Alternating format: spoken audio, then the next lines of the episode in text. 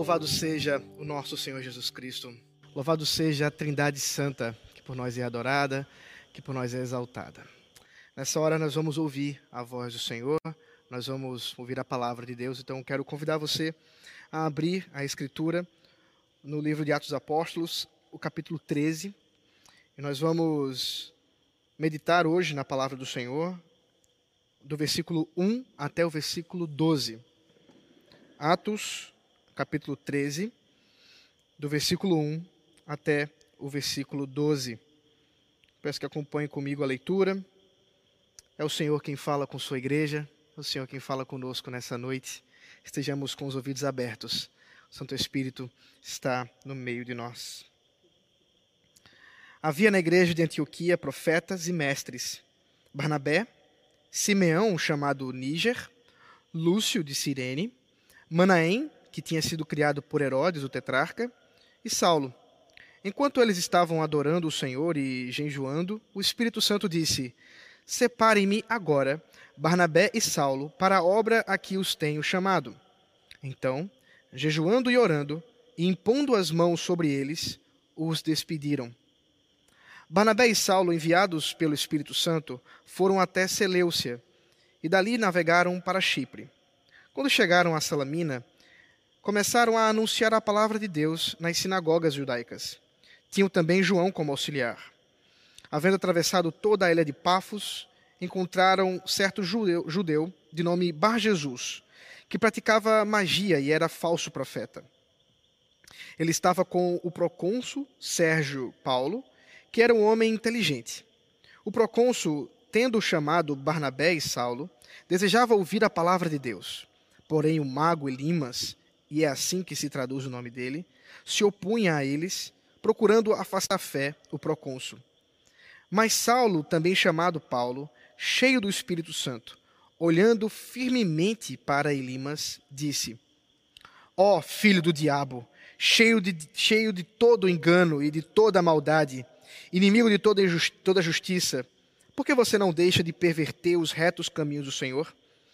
Eis que agora a mão do Senhor está contra você, e você ficará cego, não vendo o sol por algum tempo. No mesmo instante, caiu sobre ele a névoa e escuridão, e andando em círculos, procurava quem o guiasse pela mão.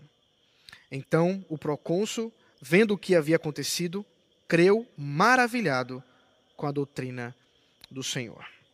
Até aqui a palavra do Senhor. Vamos orar mais uma vez, rogando que ele ilumine nosso coração, nos dê aqui da Sua palavra santa refrigério para nossa alma.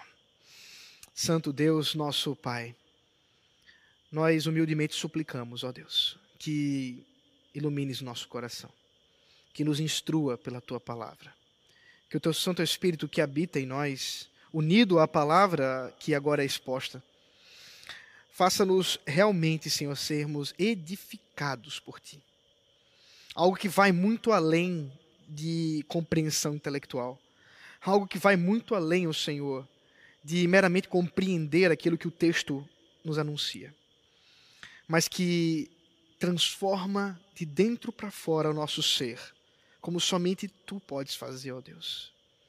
Usa, Senhor, esse meio de graça, a pregação da tua palavra, para nos alcançar, nos dando, Senhor, nessa noite, mais um pouco do teu refrigério, do teu bálsamo, que só o Senhor concede, que só o Senhor pode dar, pelo teu Santo, Santo Espírito Santo, por meio de Jesus Cristo, nosso Senhor.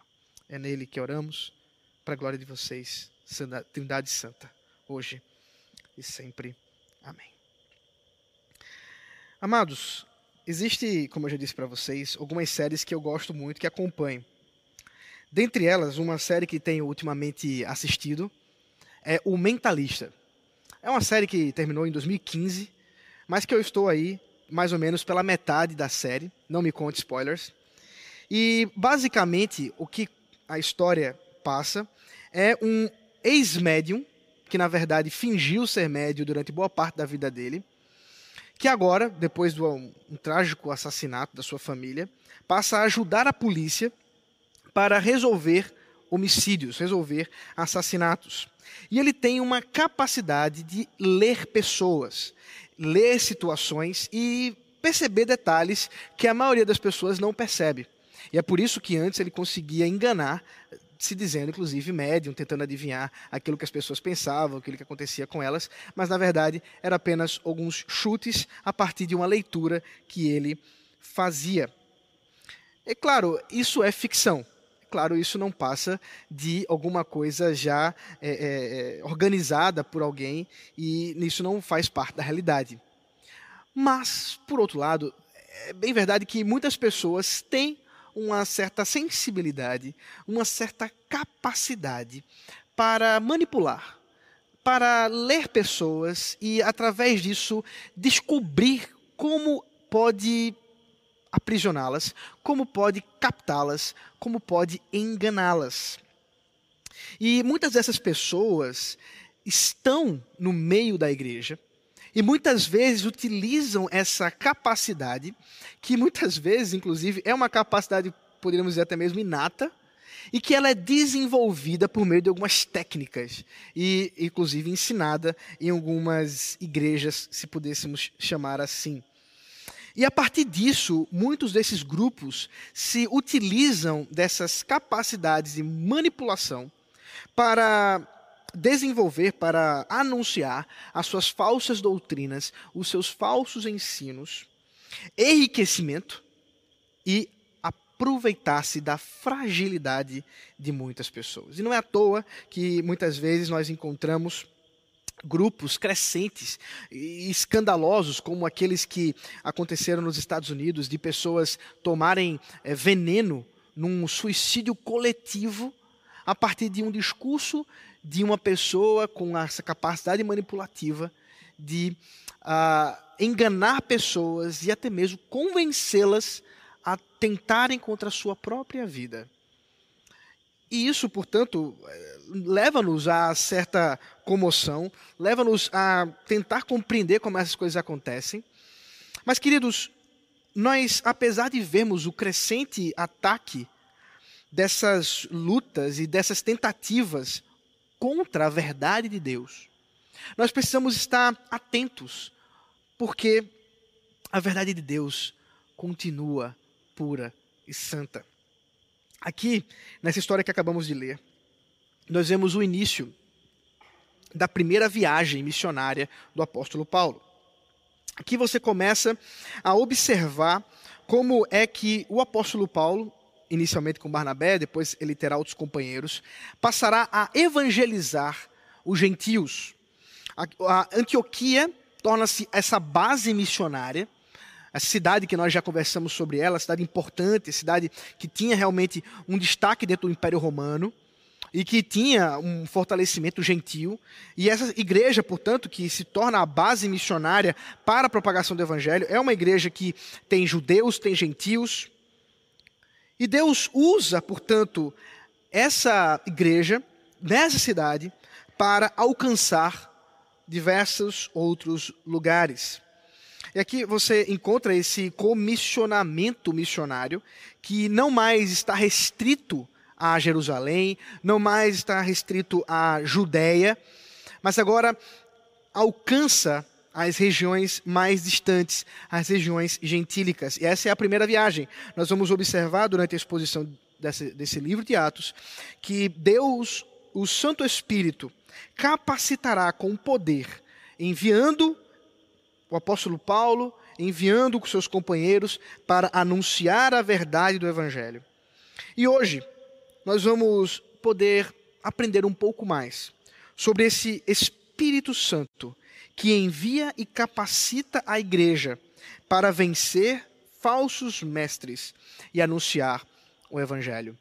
Apesar do crescente número de heresias e de falsos mestres, o Espírito Santo continua a enviar e a capacitar a igreja para vencer esses falsos mestres e suas falsas doutrinas e anunciar o santo evangelho do Senhor Jesus Cristo.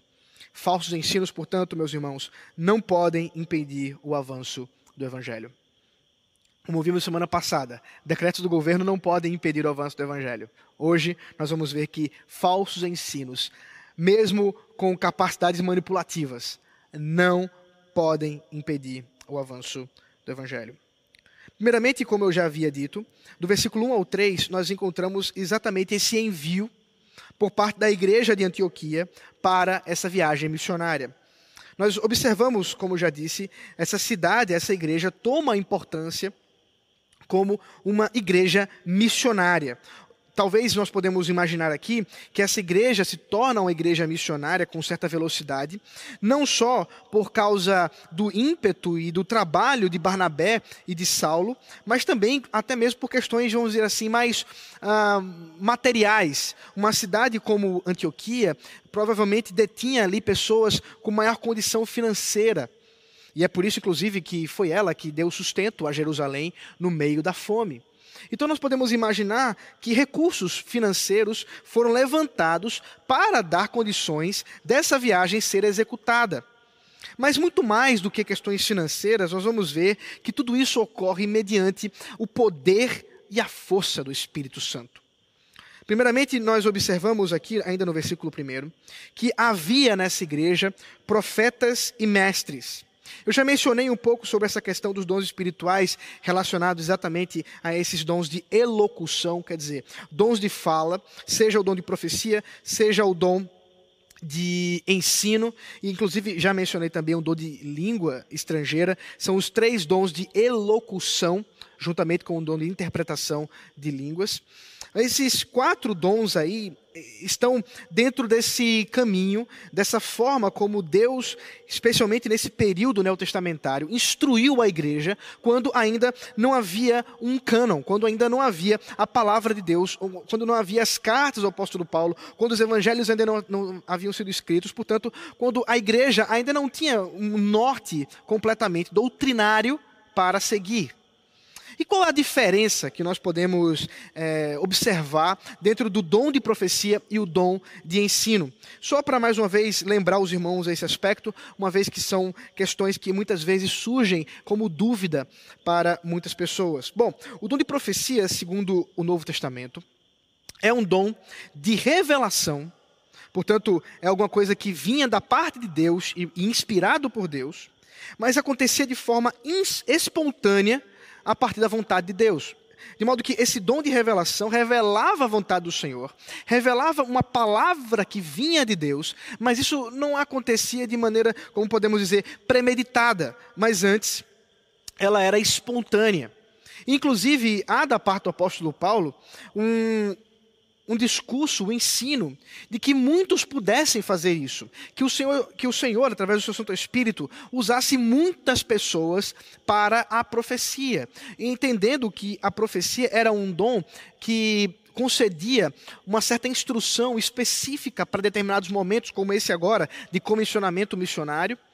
E, e assim, é, era necessário, nesse período ainda é, fértil, esse período em que a igreja ainda estava aprendendo a vontade de Deus, especialmente no que diz respeito àquilo que Jesus Cristo trouxe de novidade dentro daquilo que já havia sido profetizado no Antigo Testamento. Portanto, o, o, dom de profecia, é, você vai ver isso em 1 Coríntios capítulo 12, versículo 10, é, 1 Coríntios também capítulo 14, versículo 5, é alguma coisa que nem todos podiam fazer, mas que havia realmente por parte do apóstolo Paulo o desejo que todos fizessem. Todos, uma hora ou outra, pudessem receber da parte de Deus revelação do Senhor. Então nós podemos observar que sim, o número de profetas do Novo Testamento era um número grande e crescente. Talvez podemos dizer até que havia aqueles que eram profetas mais ah, ah, ah, oficiais e aqueles que eram corriqueiros ou que eram usados por Deus de maneira espontânea uma ou duas vezes. Inclusive, a Escritura mostra, 1 Coríntios capítulo 11, que mulheres, inclusive, eram usadas por Deus. Atos também vai falar isso das filhas de Filipe. É, mulheres eram usadas da parte do Senhor para profetizar, quer dizer, para trazer é, é, é, uma revelação, uma palavra do Senhor específica para um momento específico da igreja, alguma coisa que era inspirada por Deus. O ensino, por outro lado, é um dom autoritativo de ensino da palavra de Deus revelada. Então observe, o ensino, ele diferente da, da revelação direta que acontecia com a profecia. Ele dependia da palavra, seja ela revelada através de uma profecia, seja ela revelada nas escrituras, por meio de alguma coisa que já havia sido escrita. Esse ensino, portanto, autoritativo, estava muito mais restrito a um grupo da igreja. É, é tanto isso acontece tanto que o apóstolo Paulo, escrevendo a Timóteo, capítulo 2, primeira, primeira carta a Timóteo, capítulo 2, versículo 12, instrui que as mulheres não possam exercer essa autoridade, não possam exercer esse tipo de ensino autoritativo. Elas podiam profetizar, porque recebiam da parte do Espírito Santo palavra do Senhor, mas elas não podiam explicar essa profecia, elas não podiam ensinar a igreja como deveriam proceder a partir dessa profecia, porque isso dependia de uma autoridade que era designada exclusivamente para a liderança da igreja, os homens, os presbíteros. Isso também vai acontecer na carta de Tiago, capítulo 3, versículo 1, quando Tiago exorta a igreja dizendo que não sejam muitos mestres. É exatamente o contrário daquilo que o apóstolo Paulo disse. Que sejam muitos profetas. Aqui Tiago diz: olha, que não sejam muitos os mestres. Porque, é claro, aqueles que são mestres, eles, por terem autoridade, por terem da palavra do Senhor uma, uma, um comissionamento, eles precisam se preocupar muito mais com o que estão dizendo, muito mais com aquilo que estão ensinando. É por isso que, ah, dentro da estrutura, inclusive da igreja, esse, essa autoridade de ensino, esse ofício de ensino estará restrito ao trabalho presbiteral, ao trabalho pastoral. E aqui nós podemos observar, são cinco homens, inclusive, que são listados, eles detêm essa autoridade. Eles são pessoas que estão instruindo a igreja, eles recebiam da parte de Deus revelação, inclusive nós vamos ver uma específica aqui, mas eles também recebiam ensino do Senhor, recebiam edificação da palavra do Senhor para conceder à igreja, para que a igreja pudesse ser instruída, pudesse ser conduzida e houvesse então aí um norte, um caminho para a igreja seguir. É curioso também observarmos quem são essas cinco pessoas. Nós não temos muitos detalhes, mas algumas coisas nós podemos mencionar aqui. Primeiro, Barnabé, alguém que nós já conhecemos, alguma figura que nós já temos, já temos falado com o tempo, é o filho da consolação, é o primeiro nome a ser listado aqui. Isso pode apontar, inclusive, que ele era o líder do grupo, era aí o líder do conselho, talvez presidia esse conselho da igreja de Antioquia. Ah, nós temos também Simeão, que também era chamado de Níger, que é a palavra latina para negro, o que aponta provavelmente um uma, uma, um caminho, um, um, chamado, uma vinda, por, por melhor dizendo, é, africana. Ele provavelmente era um africano e por isso, inclusive, era chamado de negro, porque ele era negro. Uh, nós temos aqui Lúcio, que também é africano, porque ele vem da cidade de Cirene, que é a região da Líbia, norte da África. Portanto, nós vemos aqui pelo menos dois, é, é, duas pessoas que estão ligadas ao, a, a, aos gentios, mas especialmente aqui uma diversidade dentro desse conselho. E aqui nós já podíamos até é, é, pensar um pouco sobre essa questão da, da, multifacetada liderança da igreja, e inclusive sem nenhum tipo de, de preconceito, racismo, essas coisas que muitas vezes atormentam a nossa sociedade, mas que aqui observe a igreja cheia do Espírito Santo não tem esse tipo de problema.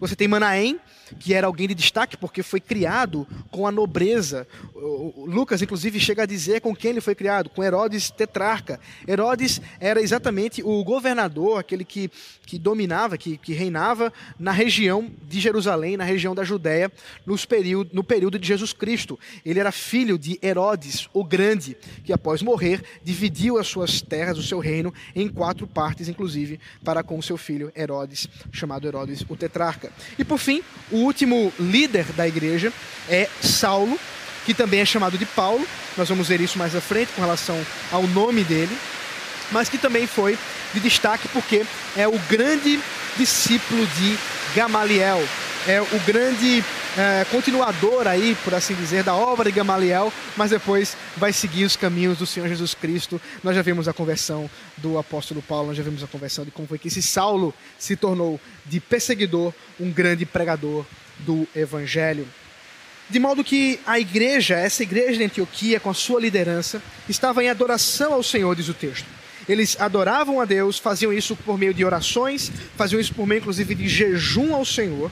E aqui resume bem a vida da igreja. A igreja estava associada a uma a um serviço de adoração ao Senhor, a um, um, comprometimento de louvar a Deus, de agradecer o seu santo nome e também de orar, e eu já, já falei isso para vocês, isso é uma constante para Lucas da vida da igreja. A igreja é uma igreja que ora, igreja é uma igreja que está sempre diante do Senhor em dependência e também em jejum.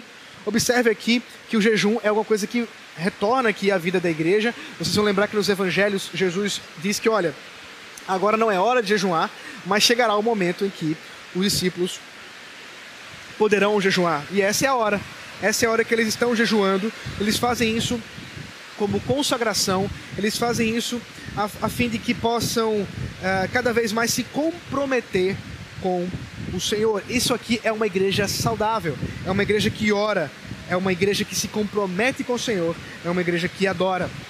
O texto continua a nos falar sobre a revelação espontânea da parte do Espírito Santo, uma profecia, onde o Espírito Santo concede e ordena àqueles irmãos que separassem Barnabé e Saulo para a obra missionária, que conduzissem agora Barnabé e Saulo para que eles fossem enviados para uma obra que ainda seria destacada, ainda seria designada, seria guiada pelo Espírito Santo. Portanto, a igreja se reúne em adoração ao Senhor, com jejum e oração, como eu falei, em separação, em consagração, sabendo que precisavam estar uh, realmente comprometidos com a palavra do Senhor e não com as coisas do corpo, não as coisas materiais, e por isso, para ser lembra serem lembrados disso, faziam inclusive através do jejum e da oração. E com imposição de mãos, eles foram designados para a, a missão, eles foram designados, foram abençoados para a missão, a primeira viagem. Aqui vale a pena nós observarmos o significado da ideia de imposição de mãos. Observe que impor as mãos não tem nada místico, não tem absolutamente nenhum significado em si mesmo, como se pudesse trazer algum tipo de raios espirituais que eram derramados agora sobre aqueles irmãos. Não, eles apenas estão simbolizando, essa imposição de mãos está apenas simbolizando a bênção do Espírito Santo. Lembra, os discípulos fizeram isso antes, quando batizaram com o Espírito Santo, quando o Espírito Santo desceu para capacitar é, pessoas, e agora ele faz isso também capacitando e enviando pessoas da igreja para a viagem missionária, para pregar o Evangelho. Isso aqui tem tudo a ver, inclusive, com a bênção apostólica que nós fazemos no final do culto.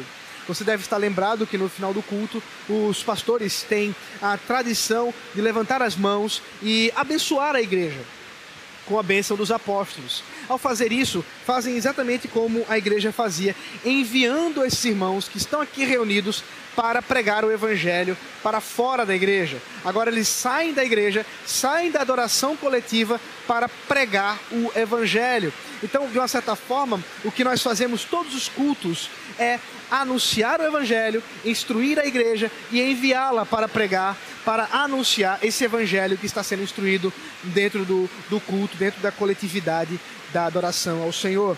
E é por isso que nós mantemos essa tradição, ainda que, como eu estou dizendo para vocês, não há da parte das mãos do pastor nenhum tipo de bênção. Eu sei que os irmãos muitas vezes fazem a mãozinha assim, né, para receber a bênção, mas a verdade, queridos irmãos, que tudo isso é um simbolismo. Ah, o Espírito Santo é quem vai capacitar você, é o Espírito Santo quem vai dar poder a você para pregar o Evangelho, para anunciar. E nós fazemos isso como pastores, da, eh, ensinando a palavra do Senhor, no desejo de que realmente Ele capacite cada um de vocês para pregar o Evangelho, como capacitou a Barnabé, como capacitou a Saulo.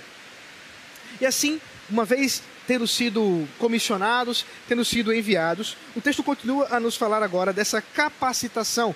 Eles foram enviados pela igreja, agora, e pelo Espírito Santo, acima de tudo, e agora eles são capacitados para anunciar com o poder do Espírito Santo. A partir do versículo 4 é o que nós vamos encontrar aqui.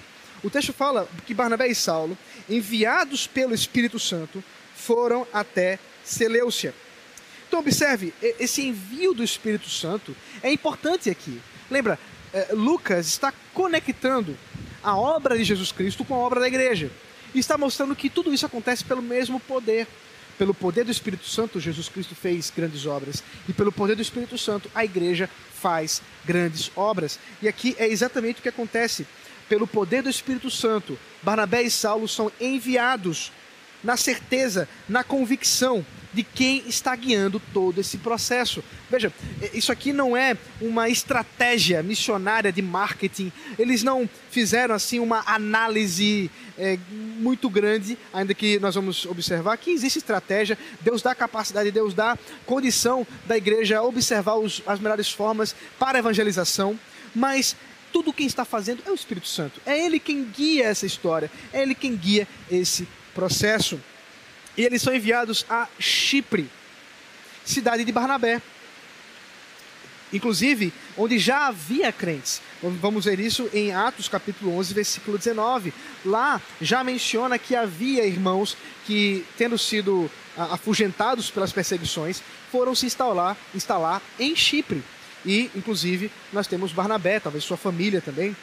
E a história nos conta, portanto, que esses irmãos caminharam até a Seleucia, uma cidade que ficava no porto, portuária, e que ela poderia, inclusive, veja só, nos dias mais claros, não como esse, com muita chuva, mas nos dias mais claros, era possível você olhar para o horizonte e observar a ilha de Chipre. Então, talvez nós podemos imaginar Barnabé e Saulo e João, não esqueça dele, João, o João Marcos, e os três juntos ali, talvez chegando até Seleucia, olhando para a ilha de Chipre e pensando: Senhor, leva-nos para pregar o teu evangelho. Senhor, conduz a nossa vida. E é exatamente isso que acontece. Eles pegam um barco e vão até a ilha de Chipre, chegando no porto de Salamina, é um porto importante, de grande região comerciária. Nós vamos ver que eles anunciam o evangelho, primeiramente a, na sinagoga dos judeus, isso é importante, isso será um padrão de evangelização por parte do apóstolo Paulo. Paulo vai pregar costumeiramente, primeiro nas sinagogas, aos judeus, e depois, e, e os prosélitos, e depois aos gentios. Aqui nós temos uma estratégia. Aqui é sabedoria, dada pelo Espírito Santo. Veja só, é muito mais fácil você pregar o evangelho para alguém que já tem certo conhecimento da palavra.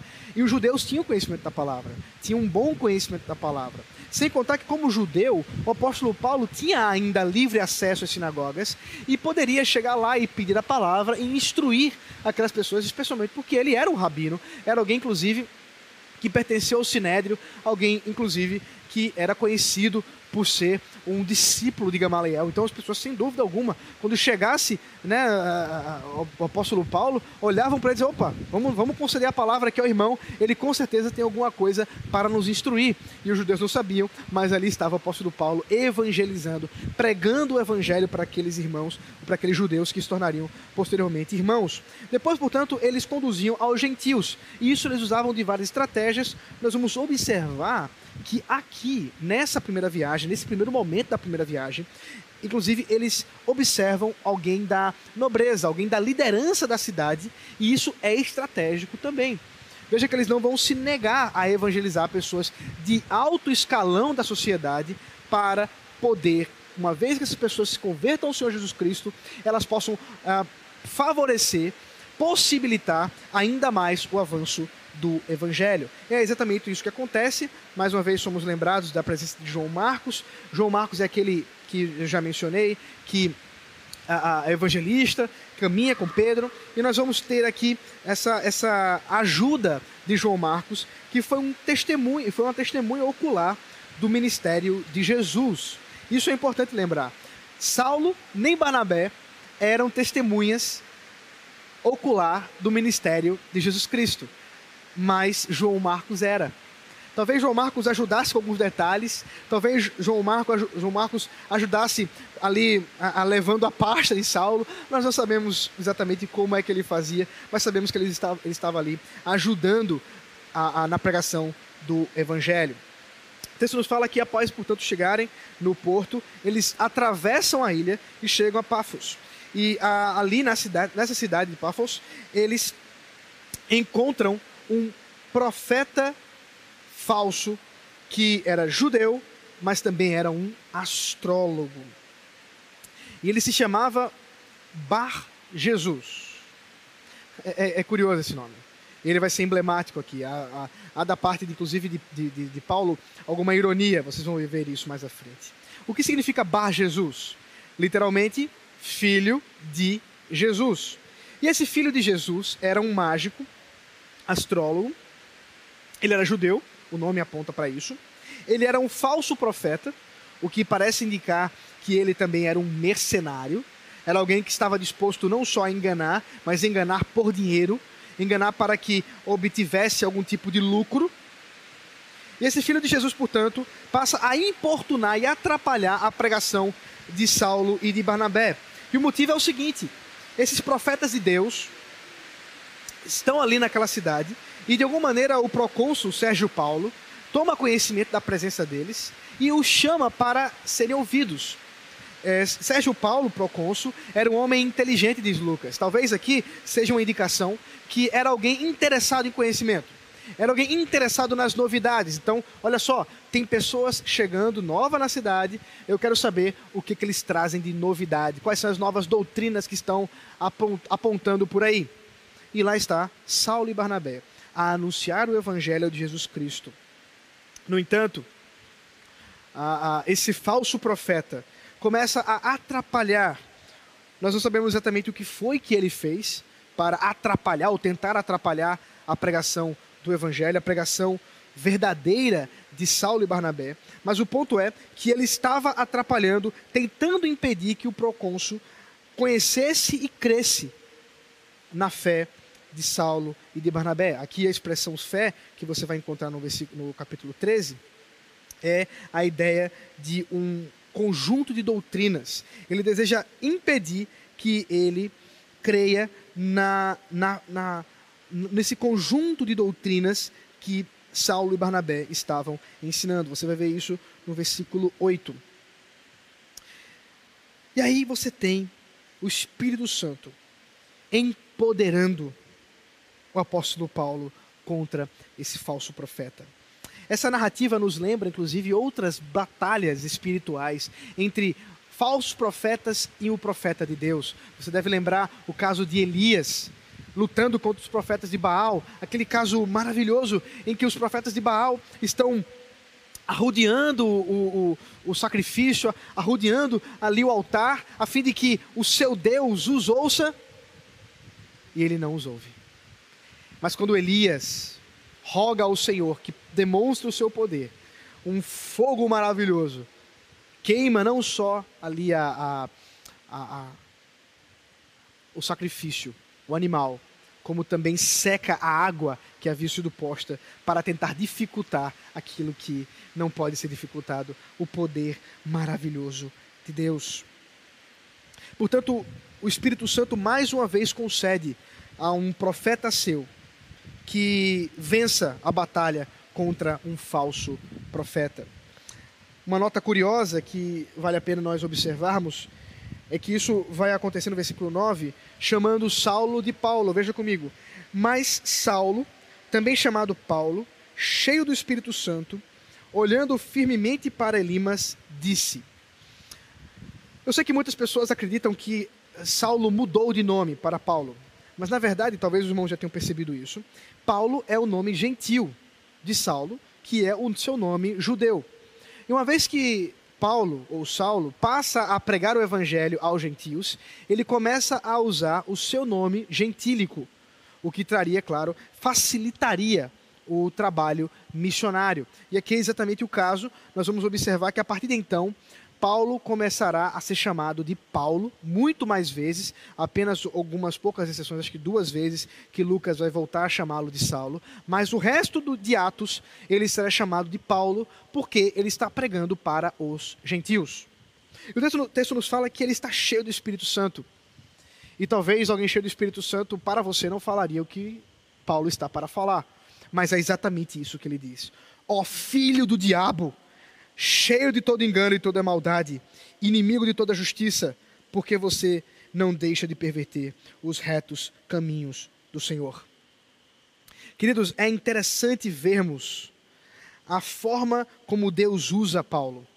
Porque Paulo é alguém cheio do Espírito Santo e que muitas vezes demonstra amor pastoral a ponto, inclusive, de Barnabé, vocês vão lembrar comigo, ter chamado Saulo, tirado de sua terra, para levar para Antioquia para quê? Para pastorear pessoas. Saulo ou Paulo era um pastor. Era alguém que tinha um coração pastoral, alguém que tinha um coração calmo. Mas veja, existem horas que é necessário que palavras duras sejam ditas. E especialmente quando diz respeito à ameaça da verdade de Deus. Dr. Cornelius Vantil, a esse respeito, usa uma máxima em latim, suave ter em modo, forte ter em re, que talvez você pode carregar para você, não precisa fazer em latim. Suave na maneira, firme na ação. Era exatamente assim que o apóstolo Paulo fazia.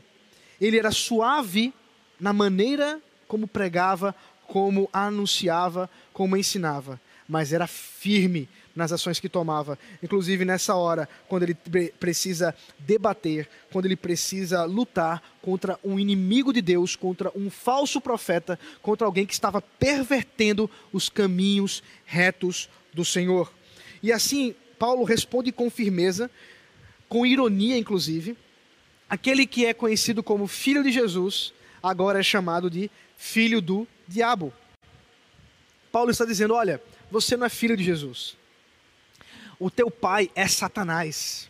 O teu pai é o próprio diabo, porque é ele quem se exalta, é ele quem é glorificado nesse falso ensino que você tem trazido, essa distorção da verdade, esse engano dos caminhos retos do Senhor.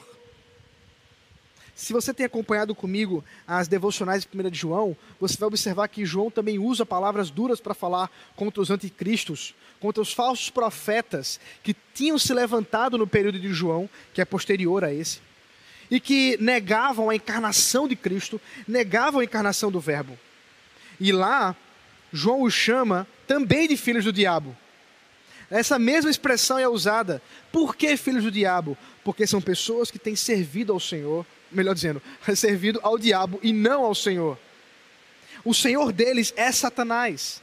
E aqui está o verdadeiro satanismo.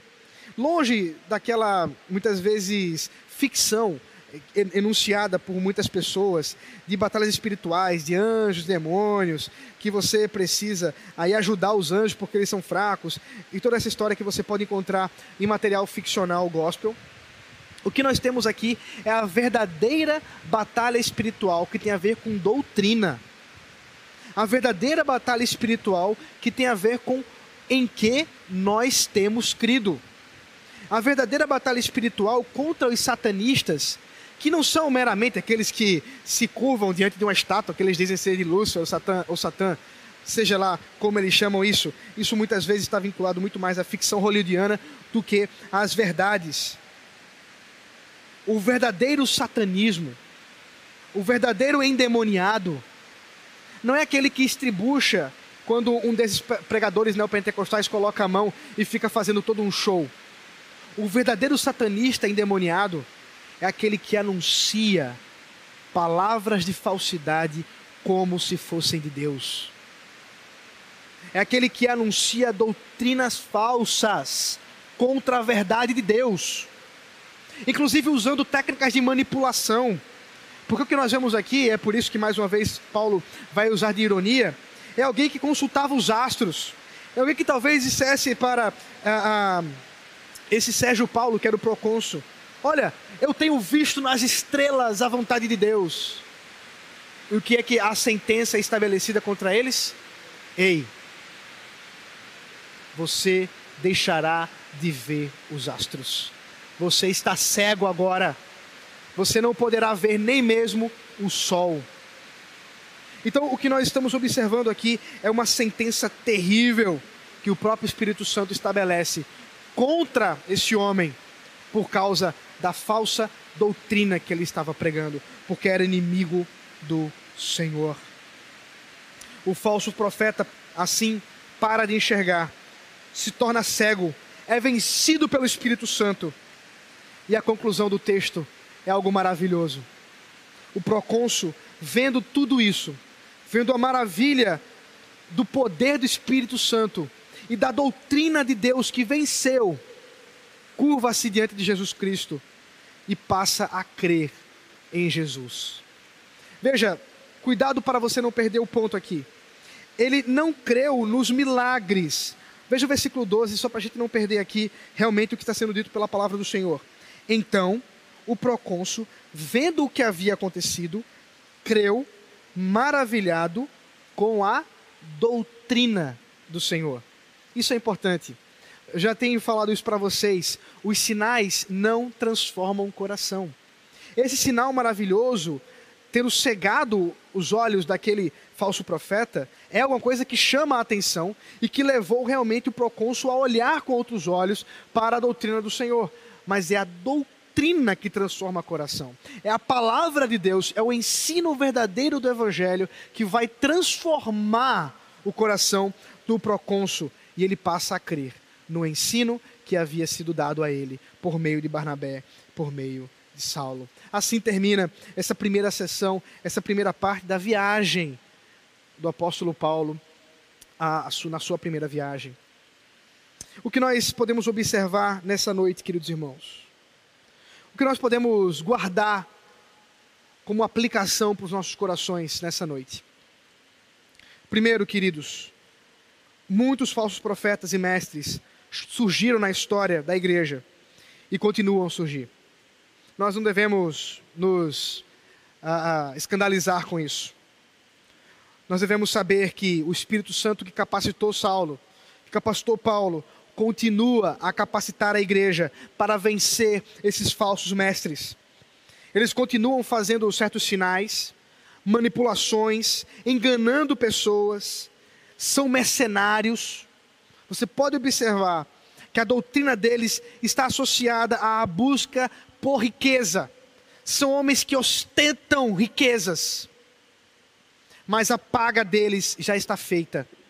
Suas heresias, suas formas de lidar são verdadeiros anticristos, como diz João. Mas não podem vencer a igreja. Não podem vencer o anúncio do Evangelho. Nenhuma, nenhuma heresia vencerá a igreja. Porque Deus sempre terá o seu povo fiel. Porque a palavra de Deus permanece pura. Deus preserva o seu ensino, Deus preserva a sua palavra. A doutrina da pessoa e obra de Cristo permanece em nós.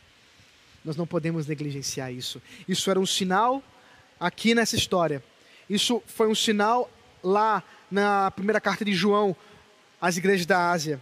E é um sinal hoje. E por fim, meus irmãos, há elementos da evangelização empoderada pelo Espírito Santo. Eu queria que você guardasse isso no seu coração. Quais são os elementos da evangelização? Quais são os elementos de uma evangelização cheia do Espírito Santo? Primeiro, oração. É fundamental que nós estejamos consagrados ao Senhor, consagrados com jejum e oração. É fundamental que nós sejamos dispostos a nos abster por um tempo de alimento para sabermos do quanto dependemos do Senhor e da Sua palavra. Nós somos chamados a uma vida de oração. E evangelização está associada à oração. Não existe como você evangelizar sem orar. É fundamental que a igreja esteja vivendo oração. Segundo, envio da igreja.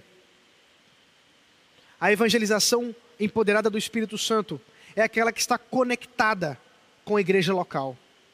É aquela que é enviada pela igreja local. Não é à toa que nós abençoamos a igreja dominicalmente para que anunciem o Evangelho, para que proclamem o Evangelho, capacitados pelo Espírito Santo. É a presença e a autoridade da igreja que o próprio Deus concedeu, por imposição de mãos, que guia os passos da evangelização, inclusive dando estratégia de como, onde, por onde. Isso é o terceiro ponto. Então, oração, o envio da igreja e a estratégia. Terceiro ponto. É fundamental nós aproveitarmos oportunidades.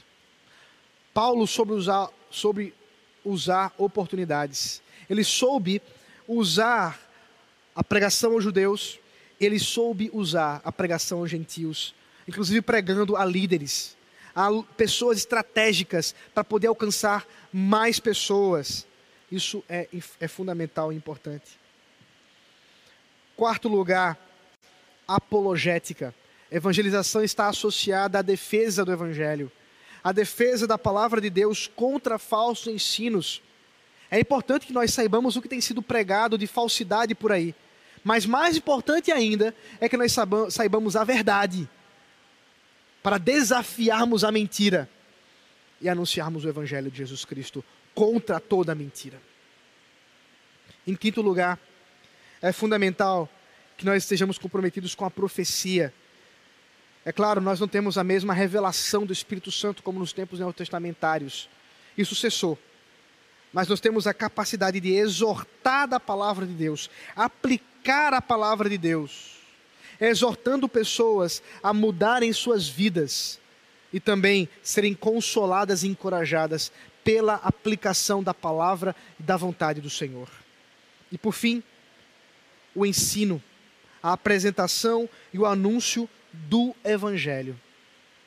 Oração, o envio da igreja, a estratégia, a apologética, a profecia e o ensino. Seis coisas que caracterizam, a partir desse texto, a evangelização empoderada pelo Espírito Santo. Em tudo isso, não esqueça, suave na maneira, firme na ação suave na maneira, firme na ação, cheios do Espírito Santo. Vamos orar. Ó Senhor, nosso Deus e nosso Pai, Tu és o Deus que capacita, Tu és o Deus que envia.